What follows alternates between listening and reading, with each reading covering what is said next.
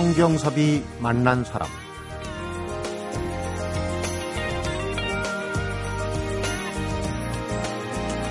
지금까지 펴낸 일곱 권의 나의 문화유산 답사기로 답사 신드롬을 일으켜온 유홍준 교수가 이번에는 일본으로 훌쩍 건너가서 두 권의 답사기를 갖고 돌아왔습니다. 그래서 어제부터 사흘간 유홍준 교수와 함께 2박 3일 일정으로 문화유산 답사 여행을 하고 있는데요.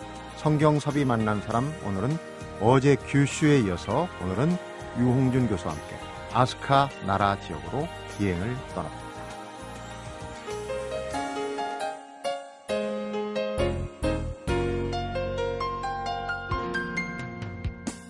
용준 교수님 안녕하십니까? 네, 안녕하세요. 어제 음. 규슈 지역 기행 또 왜 한일 양국의 역사를 에, 쌍방간 역사로 어, 네. 들여다봐야 되는지 얘기를 들었습니다. 사실 요즘 음. 한일 관계로 보면은 이런 얘기를 풀어내기가 좀 네. 조심스러운 측면이 있어요. 그래서 뭐 독화살에 맞선다는 네. 그런 심정까지도 얘기를 하셨는데 그게 예, 이제 우리가 삶의 문화에 자신감이 있거든요. 뭐 누구한테 세계 어느 나라 사람한테 기술로나 정신력으로나 문화로나 질 의사가 없잖아요. 네. 네. 그러니까 이제 당당하게 얘기할 수 있는 거죠. 어, 60년대 같은 때 이런 식으로 얘기했을 적에는 친일파로 몰릴 가능성이 많죠. 왜냐하면 어, 일본을 있는 대로 인정해줘야 된다 이런 말을 그때 했, 한다고 얘기하는 거는 결국 그 과거사를 정당화하는 걔네들 논리에 휩싸일 수가 있는 거였는데 네. 예, 지금은 어, 우리가 오히려 옛날에 우리가 문명을 주었던 그런 입장도 있으니까 네. 더 너그러운 입장에서 어, 일본의 일부 정치인들이 이상한 얘기를 해도 그거에 맞상대하는 것보다는 그 일본 사람들에게 뭐 저 충고를 할 수 있죠. 네. 어, 당신들이 섬에 갇혀서 살아서 그런지 예, 남들하고 같이 사는 데는 참 미숙한 것 같다. 섬 밖으로 나와서 세계 속에서 같이 살려고 하면은 같은 한 사회 구성원으로서의 책임도 져야 되고 음. 또 동아시아의 리더가 되고 싶다면은 리더다운 덕을 길러야 될 거 아니냐. 네. 이게 유능한 고위 간부하고 CEO는 다른 겁니다. 베풀 줄도 알아야 되고 다스려야 되고 자기가 또 끌어안아야 되는 부분도 있는데 네. 그냥 자기들이 갖고 있는 이권이라고 그럴까 이점은 다 챙겨놓고 남들에게 뭐 손해를 끼치는 그러한 거를 주고 리더는 못 하잖아요. 눈앞의 득실만 네. 따지면 그렇죠. 안 되는 거죠. 네. 네. 그게 잘못 생각한 게 일본이 두 차례의 전쟁을 일으키는 불행을 낳았던 건데 네. 어쨌든 우리는 저 이제는 대인적인 입장에서 미세하게 대꾸하는 것보다 네. 어, 우리가 더 통 크게 이렇게 보면은 그들도 아마 인정할 겁니다. 그런 의미에서 이제 어제 규슈 지역 기행이 의미가 있었고 오늘은 아스카 나라 지역으로 가는데 그 무더운 여름날 자전거 순례 얘기를 네. 어제 잠시 했어요. 그런데 그, 그 당시에 또 일화가 있더라고요. 그 우동집 아주머니가 네. 부여 여행을 왔었는데 어쩌면 그렇게 아스카하고 똑같냐. 네, 그러니까 네. 원형은 둘 중에 하나인데 네, 네. 원형은 부여죠. 그러니까 네. 그 우리 국민들이 나라는 좀 들어봤어도 아스카를 생소하게 듣는 분이 있을 수도 있어요. 네. 그 아스카라고 하는 곳이 나라 남쪽인데 오사카에서 갈성산이라고 하는 가지라키 산을 넘어가면은 도착하는 곳이 아스카예요. 네. 이 아스카를 한자로 쓸 때 편안할 안자에다가 잘숙자를 썼어요 처음에. 안숙이고. 안숙. 네. 그 말 뜻이 뭐겠어요? 이 가야 백제에서 간 사람들이 천신 만꽃 끝에 그 보트 피플이 편안히 잘 곳을 찾은 곳이 안숙입니다. 음. 성서로 치면 가나안 네, 땅. 네, 그렇죠. 아스카. 예, 그게 뭐 어떻게 해서 그렇게 됐는지 모르는데 뭐 와스카에서 왔는지 네. 이제 편안히 잘 만한 곳에 왔다는 뜻이었죠. 그게 처음에 이 사람들이 간 곳이 오사카에서 그 갈성산 아래쪽이었어요. 음. 근데 거기에 자꾸 오는 거예요, 사람들이. 그래서 이 사람들이 여기서 산 넘어서 또 갔어요. 그 거기도 아스카라고 그랬는데 여기는 날비자에다가 세 조자를 써서 음. 그 비조라고 쓰고 그 아스카라고 발음을 해요. 지금도 그렇게 씁니다. 우리가 얘기하는 건 이제 네. 그 비조. 네, 비조라고 그러는 거죠. 네. 이 비조가 왜 아스카가 됐는가는 이어령 선생이 그 해석한 건데 예, 비는 날다니까 날이고 새는 새죠. 네. 날새, 날새가 내일이라는 뜻, 옛날 말이랍니다. 어. 아, 새로운 새로운 아스카로 간 것이 지금의 아스카고 그 먼저 있었던 아스카는 일본 말로 치카스 아스카라고 해서 가까운 아스카라고 해서 지금도 동네 이름이 가까운 아스카예요. 비조는 그러니까 신도시네요. 그렇죠. 신도시죠 도레인들이 네, 간 그러니까. 그리고 거기를 금레인 이막기라고 그랬거든요. 새로운 사람들이 사는 곳. 음. 거기가 아스카인데 이 일본 역사책을 이렇게 들여다보면요. 우리나라도 뭐그 삼한 시대에서 삼국 시대 통일신라 고려 이렇게 하죠. 네. 어, 일본은 아까 저 어저께 얘기했던 그 야요이 시대가 네. 끝나고 나면은 300년부터 600년까지는 고분 시대라고 하는 시대가 지나요. 네. 그리고 대부분의 책에서 550년에서 710년까지는 아스카 시대라고 돼 있습니다. 음. 아스카 지역이 중심이고 그다음에 710년에서 794년까지 이 8세기는 나라 시대예요. 네. 그다음에 이제 교토로 가서 천년간 가는 것이 해, 이제 해안 시대부터 에도 시대까지 교토가 천년 수도가 되죠. 네. 그러니까 교토 이전에는 나라고 나라 이전에는 아스카고 음. 그 아스카 이전에는 우리로서는 가까운 아스카고 그렇게 된 것이 기본적인 역사 아, 지, 지도라고 그리고 얘기를 해야지 제가 하는 얘기가 뭔 얘기인지 그러니까 이제. 그 아스카 지역의 우동집 주인 아주머니가 네. 보여와 비슷하다고 네. 느낀 게 이제 네, 그런. 시대죠. 그렇죠. 그 어, 백제 사람들이 주로 갔거든요. 네. 이 가까운 아스카에는 가야 사람들이 먼저 가서 있었고 네. 거기선 비조라고 하는 곳은 이 백제 사람들이니까요. 네. 이 아스카 지역에는 또 굉장히 우리한테도 음. 유명한 사찰이 하나 있지 않습니까? 일본에서 이제 호리주라고 부르고 네. 법륜사. 네. 네. 법륜사. 거기 법륜사 가기 전에 예, 아스카 시대의 중요한 아스카 시대를 언제부터를 아스카 시대라고 그러느냐 그 학자마다 다른데 550년 무렵에 백제 성왕이 불교를 전해준 거 음. 그때를 아스카 시대의 기점으로 잡는 학자가 있어요. 네. 네, 대개 그때 그 550년 무렵부터로 잡는 이유가 이 불교가 그때 공인되거든요.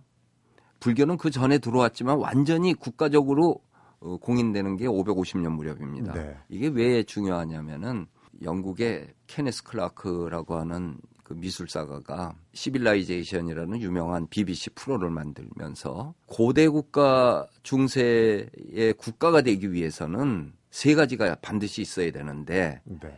하나는 영토가 있어야 되고 두 번째는 강력한 율령 체계가 있어야 돼. 율은 법률이고 령은 행정이거든요. 네. 법률 체계와 행정 조직이 완성돼야 되고 세 번째는 종교가 있어야 된다. 종교가. 네.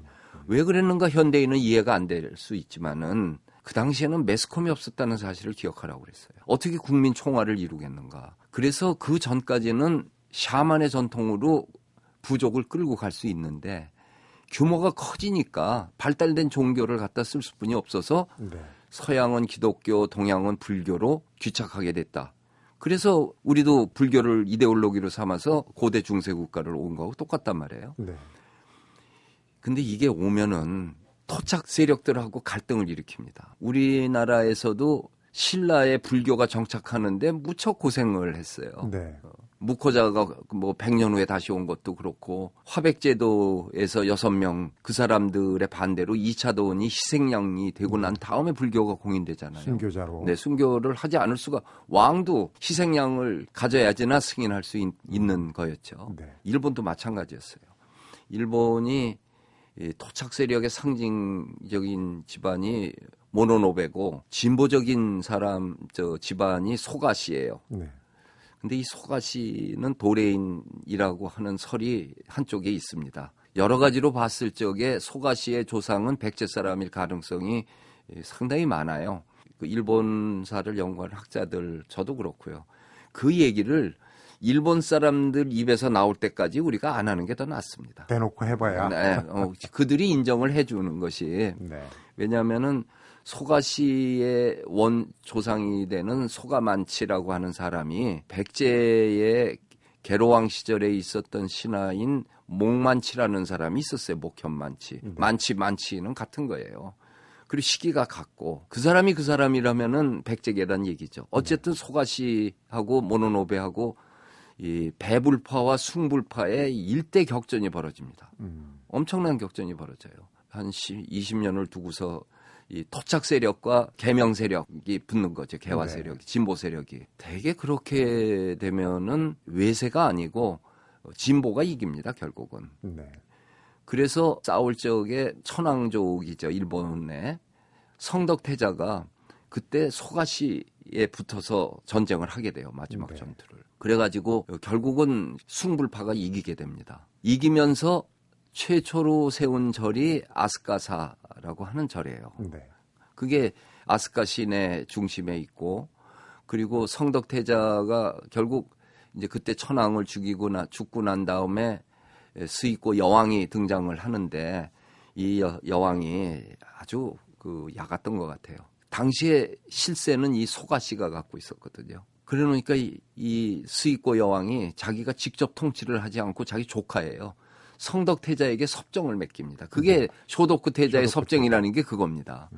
그리고 스이코 여왕의 어머니도 도래인이고 성덕 태자의 어머니도 도래인이고 사실상 도래인 피가 어, 백제인들의 피가 그냥 다 그렇게 그 지배층들에 흘러 있었던 거예요. 네.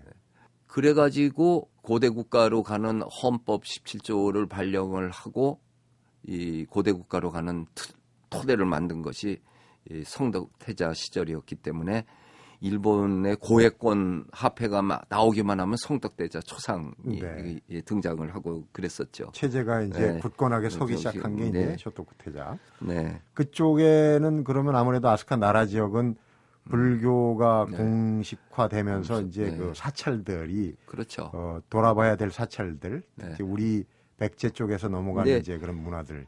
성덕태자가 뿌리 저 통치하고 그 뒤에 아스카의 왕실이 있을 적에 아스카 시대에만 하더라도 궁궐이 따로 없고 어, 왕이 살고 있는 곳이 왕실이었어요. 네.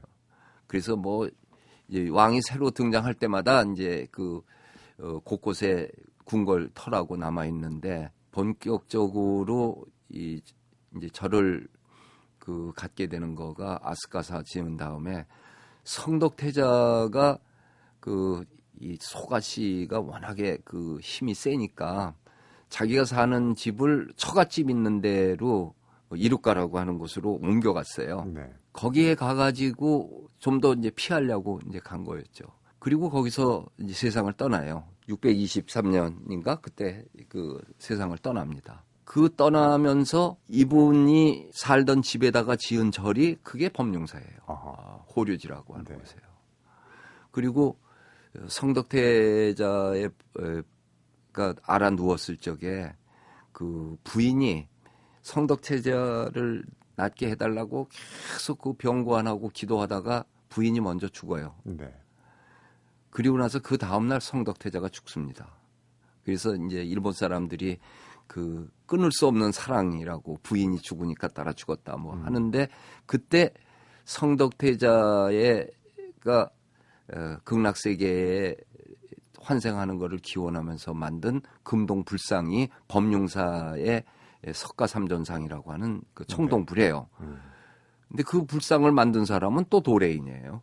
그 기술자가. 곳곳에 어, 하여튼 그 네. 도라인들의 네, 그거 없이는. 설명을 할 방법이 없는 거예요. 그렇군요. 그리고 법룡사라고 하는 절을 짓는 기술자들도 백제에서 간 도레인들이고요. 네. 그러니까 이 법룡사로 호류지라고 일본 사람들이 얘기하는 여기는 어, 경주 부여에 현재 목조 건축 남아 있는 게 없는데 우리 삼국 시대 잃어버린 그 목조 건축을 하나를 보는 그런 기분을 갖게 되죠. 네.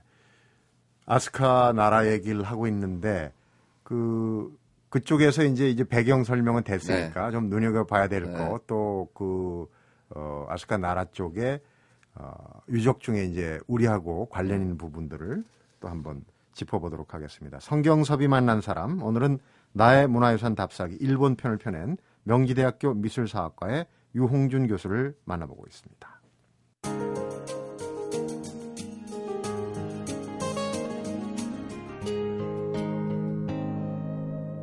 성경섭이 만난 사람.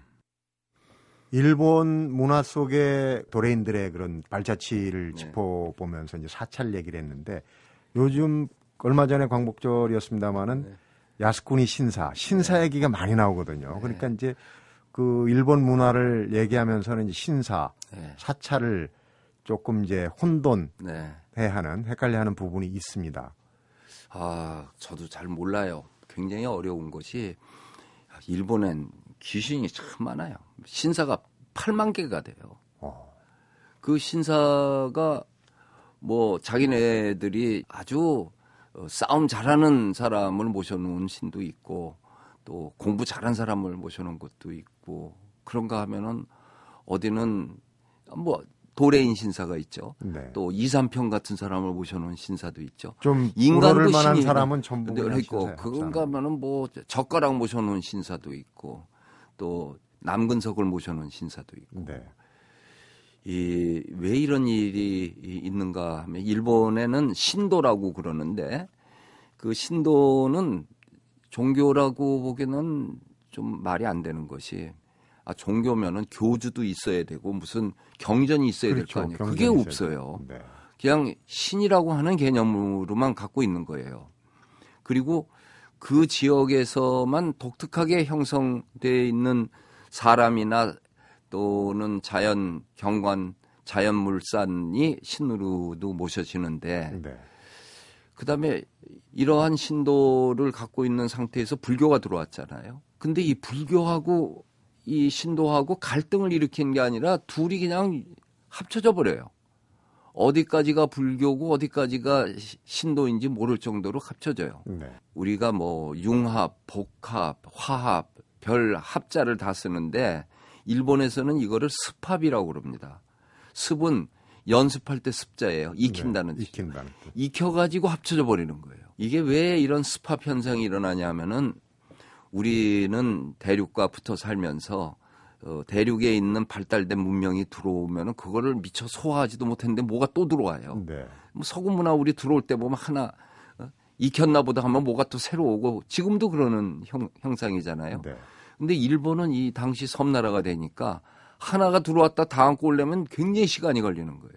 그러니까 이 굉장히 보수성을 갖게 되는 거죠. 들어온 거가 익힐 때까지 새 것이 안 오니까 네. 다 익힌 다음에 뭐가 또 들어오고 이게 일본 문화의 아주 중요한 그 강점이 돼서 이제 불교하고 신사하고의 뭐 예배하는 방법도 뭐 비슷하고 네. 그러던 것이 이 신사하고 불교하고 분리된 게 예, 명치 유신 때, 메이지 유신 때 일본 사람들이 이 군국주의로 가기 위해서 왕정 복고를 하기 위해서 신불 분리 작업을 합니다. 네. 신도하고 불교하고는 딱 갈라버리는 거예요. 그리고 이제 그 명치 천황을 갖다가 아주 신성시하게 만들어 놓기 위해서 어, 국가 신도를 만들기 위해 갖고 불교를 탄압해요. 그걸 폐불회석이라고 그러는데 네. 엄청나게 스님들에게 승복 벗기고 군대로 보내버리고 그리고 잘 떠나라 그러고 어, 중들도 다 결혼하라고 그러고 또 고기 먹으라고 그러고 그때 나온 유명한 요리가 스키야키예요. 예. 그냥 부들부들하게 해서 먹지 않던 고기 먹을래니까 그렇게. 그때 뭐 일본에 목불상이 많은데 불상을 갖다가 불질러 버리기도 하고 네. 뭐 아주 야만적인 그 문화 파괴를 했죠. 우리도 억불숭이가 있었지만 그 아, 조선. 초에 초에는 그랬죠. 불상을 그냥 목을 쳐서 그 이데올로기의 만행이라는 거는 이 원자 폭탄보다 더해요. 네. 그 홍위병이 그 문명 파괴한 거, 봐. 탈레반이 불상 부시는 거. 음. 그러 그- 그때 이제 페놀로사 같은 미국인 학자가 아주 통탄을 하고 그때 막 뭐 쓰레기로 버리는 그 미술 저 불교 미술품들 이거를 그분이 안타까워서 사가 사간 것이 그대로 보스턴 미술관에 줘서 보스턴 미술관이 일본 미술 아주 최고 콜렉터가 네. 되죠. 아무튼 신도라고 하는 개념이 야스쿠니 신사는 태평양 전쟁 때 A급 전범 14명이 지금 모셔져 있는 곳이란 말이에요. 우리한테는 네, 네, 전범이지만. 그렇죠. 전범이죠. 네. 그들은 그 자기네들 얘기는 그런 거죠. 우리가 현충원 가듯이 자기네들 가는 거다라고 전쟁의 신으로 생각하는 네, 거죠. 네. 네. 그 근데 그것이 그들이 저질렀던 과거사에 대한 반성이 있다고 하면은 그렇게 할 수는 없는 거죠. 네. 그게 독일을 반만 배워도 그렇게 안 할 겁니다. 그게 조금 음, 안타깝고 어, 어쨌든 일본이 이 불교가 들어오면서 왔을 적에는 불교를 이데올로기로 하면서 어, 고대 국가의 문명을 꽃피우는데 그때에도 어, 신사는 신사대로 그 옆에 그 새로 지어서 일본은 사찰이라고 우리가 이제 절을 사찰이라고 그러잖아요. 네. 걔네들은 사사라고 그래갖고 절과 신사를 합쳐서 어, 얘기를 많이 합니다. 네. 네. 그 아스카 나라 얘기를 하면서 사찰의 문화를 꼭 둘러봐야 되는데 네. 그 책의 한 대목에 네. 그 교수님이 그 선생님 얘기, 스승님 얘기를 하면서 네. 그 청동 불두 하나 음, 이제 음. 모든 걸다 아, 네. 어, 아울러서 제일 기억에 남는 거 하나를 얘기하라고 이제 네. 그 어, 산전사인가요? 네, 산전사에서 나왔는데 흥복사 박물관에 있죠. 네. 지금 국보관에. 그게 그 왜 그런 감동을 주냐면은 청동 불두인데요. 삼국 시대로부터 영향을 받았던 불교 문화가 일본화가 된 작품입니다. 그 작품에. 어. 그래서 어, 중국 불상 우리 삼국시대 불상하고 달리 또 다른 네, 일본의 그들 얘기로 뭐 학고 시대 귀공자라고 그렇게 말을 부를 정도는 누가 봐도 그건 일본 사람이 만든 일본 불상의, 현지인 네, 네, 얼굴 네, 모습을 이상화시킨 것 같은데 굉장히 이상적이면서도 개성적이거든요. 예술로서 어, 얘기할 적에. 그때부터 이제 그 자기화 시키, 시켜가는 그 과정이 이 700년을 넘어가면은 나라 시대에 가서 흥복사, 동대사, 약사사, 당초제사 이 네 개의 대표적인 절에 그 일본 문화의 꽃을 보게 되죠. 건축과 네. 불상에서요. 음. 그 외에도 음. 이제 그 사찰 속의 문화 네. 유산들은 어, 꼭 짚어보고 불러봐야 될 부분은 아스카 나라에서는 어떤 게 있습니까? 나라에 가면은 동대사를 안 갔다 온 사람은 나라 안 간 거하고 똑같아요. 그 높이 16m 되는 엄청나게 세계에서 가장 큰 대불 청, 청동 불상이 있는데 네. 마치 경주에 갔는데 불국사 석굴암안 봤다면은 그럼 경주 안 갔다 온 거하고 똑같잖아요. 그렇죠. 어, 나라에 가서 동대사를 안 간 사람은 안 갈 수도 없고 그 또 사슴 있는 그 나라 공원 속에 있기 때문에 그 또 기차역에 저 역에서도 바로 5분이면 가는 거리니까요. 네. 근데 그 동대사를 만드는 전 과정을 보면은 그 성무 천, 천왕이 됐어요. 이제는 그 왕이 아니고 여왕이 아니고 이제 천왕이라고 자기네들이 선 했는데 이, 이 사람이 이 국민 대국민적으로 자기가 왕임을 보여줘야겠고 국제적으로 우리도 문명을 가졌다라는 것을 과시하기 위해서 네. 최대 크기의 그 청동 불상을 구상을 합니다. 그게 440톤인가 그럴 거예요. 네. 우리 에밀레종이 20톤짜리예요. 그러니 그 청동이 얼마나 많이 들어가겠습니까? 그 당시에 그거를 용광로로 브론즈를 만든다고 하는 거는 엄청난 기술을 요구하는 거잖아요. 네. 일본 학자 중에 그게 어떻게 그 구상이 가능했는가? 그게 이제 700년 대 얘기거든요. 663년에 백제가 멸망하면서 집단적으로 넘어갔던 백제의 기술자들이 있었기 때문에 이게 가능했다. 거기도 또 도레인. 그렇죠. 개입을 하는. 엄청나게 많이 가죠. 백제가 멸망하면서는요. 아예 한 마을을 다 주니까요. 그리고 백제 왕에게 백제 왕이라고 하는 성을 줘가지고 저 중국의 그 자치주 음. 하듯이 그거를 자기들은 천왕이니까. 네, 네. 네. 백제 왕의 그 따로 살 수 있는 자치주를 줄 정도예요. 근데 그 불상을 만드는 데는 그 네 분을 이제 신으로 모시는데 한 사람은 그 성무 천왕이라는 그 발언한 사람이죠. 그 다음에는 여기에 불상을 만들면은 개안식이라고 하는 높은 스님이 있어요. 네. 그 스님을 하고 또 한 분은 여기 초대 주지가 된 사람인데 제일 중요한 사람은 이 불상 이 대 역사를 하기 위해서 어, 도네이션을 받고 국민들에게 설득을 해주는 일본 표현으로 권진 스님이 있어요. 음.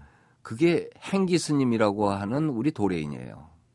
그래서 그 동대사 안에는 행기당이라고 해서 그분만 따로 모신 그이 전각이 따로 있어요. 네. 그렇게 해서 몇 번의 실패를 했는데 이때 일본의 백제에서 간 사람들이 일본 역사 속에서 큰 공을 했던 거에 하나가 금광을 발견을 해줘요.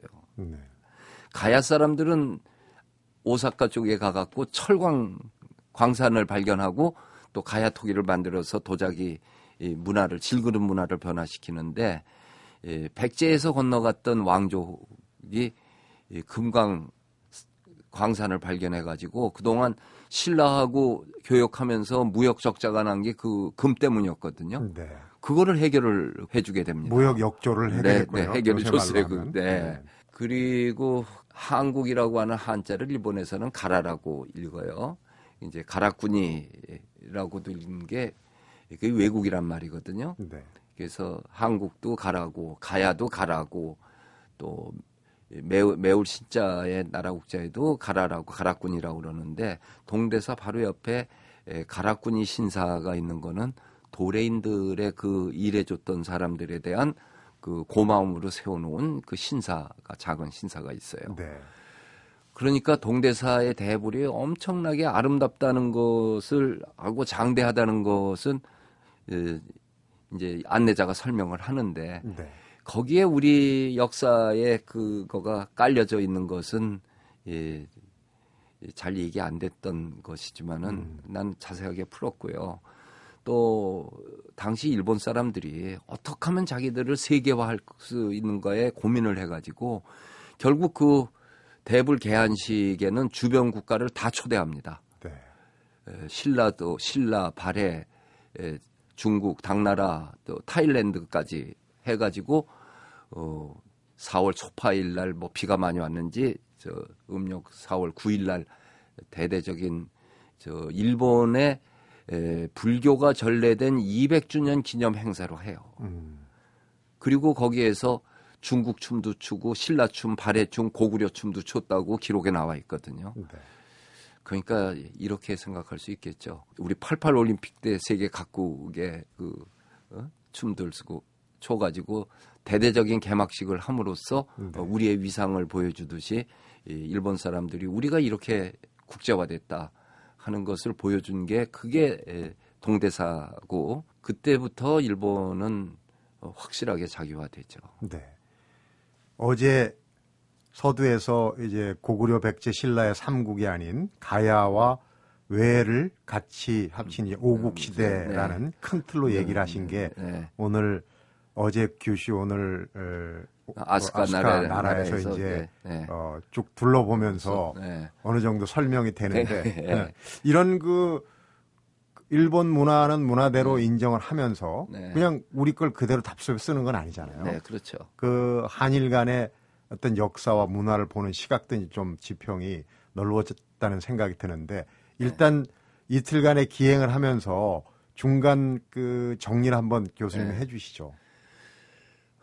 2300년 전에 우리 조상들이 규슈에 가서 쌀 농사를 가지고 일본 열도의 개명 이제 본격적으로 농사를 짓게 해서 문명을 가져다 줬죠. 네. 비천 한반도로 갔죠. 그렇게 600년을 살고 났더니 이번에는 가야 지역에 있는 사람들하고 철을 수입하고 말을 가져가고 하면서 이제 기동력도 생기고 그리고 무기도 만들고 농기구도 좋아지고 해서 더그 부족 국가로 갈 수 있는 그 틀로 어, 고, 고분 시대라고 하는 그 시대를 맞이합니다. 네. 그러다 550년 무렵 되니까 이 신라 저 백제에서 건너갔던 그 불교를 그 공인을 하게 되고 이, 그 전에 문자가 가잖아요. 문자가 간다고 하는 것보다 더 큰 문명 개화는 없단 말이에요. 네. 기록이고 또 인문적 사유가 시작되잖아요. 그래서 550년 무렵부터 배불파를 물리치고 공인한 그때부터 어, 고대국 성덕태자 시절로 해서 고대 국가로 가려는 게 710년이고 네. 그때의 상징적인 그 절이 법룡사라고 음. 하는 곳이고 710년에 나라 지역에 안착을 해서 이후 80년간은 일본이 진짜 고대 문화의 꽃을 피우고 네. 이 이후 일본이 지들이 천황이라고 그랬지만 천황이 천황답게 산 거는 요때 80년뿐이 없어요. 네. 그 다음에는 막부 정치로 들어가고 효궁이 다스리고 천황은 허수아비인데 이 명치 유신 갈 때까지요.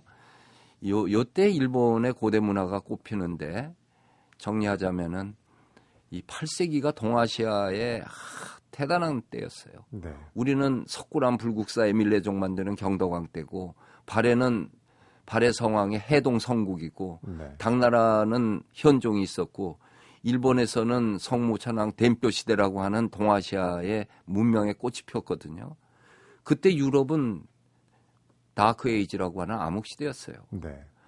그러니까 서로가 노력을 해서 문명을 꽃피웠을 적에 동아시아의 평화와 그 행복이 이 같이 존재했다고 하는 거가 8세기가 보여주고 있다고 얘기할 수 있죠. 네. 아, 문화유산 답사 일본 편 어, 규시와 아스카 나라 편을 이제 개괄적으로 정말 시간이 부족해서 어, 개괄적으로 돌아봤는데 이제 앞으로 또 어떤 쪽으로 기행 의 음. 발길이 옮겨질지 또 인생의 행적 뭐 물론 인터뷰에서 많이 네. 나왔습니다만은 숨겨진 뒷얘기를 제가 한번 네. 파서 네. 파헤쳐서 청취자분들하고 한번 공유를 해보는 그런 시간이 네. 한번 더 필요할 것 같습니다. 그래서 복습하고 마무리하는 네. 시간을 내일 하루 더 네. 어, 만들어 보도록 하겠습니다. 오늘 기행은 여기까지 하고 오늘 네, 또 오늘 수업은 만나겠습니다. 여기까지 네. 하겠습니다. 고맙습니다, 교수님. 네. 성경섭이 만난 사람 오늘은 나의 문화유산 답사기 일본 편을 펴는 명지대학교 미술사학과 유홍준 교수를 만나봤습니다. 두시만 세 듣는 사람이 얼마든지 많고 많은데 윤정수 이유진의 두시만세는 3시에 시작합니다. 3부가 속았죠?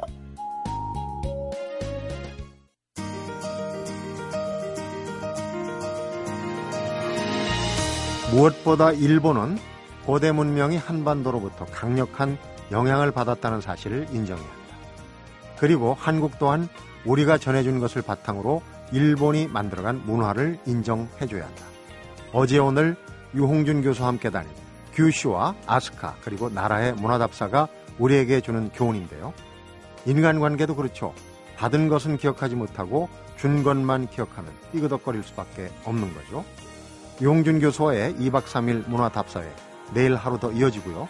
성경섭이 만난 사람 오늘은 여기서 인사드립니다.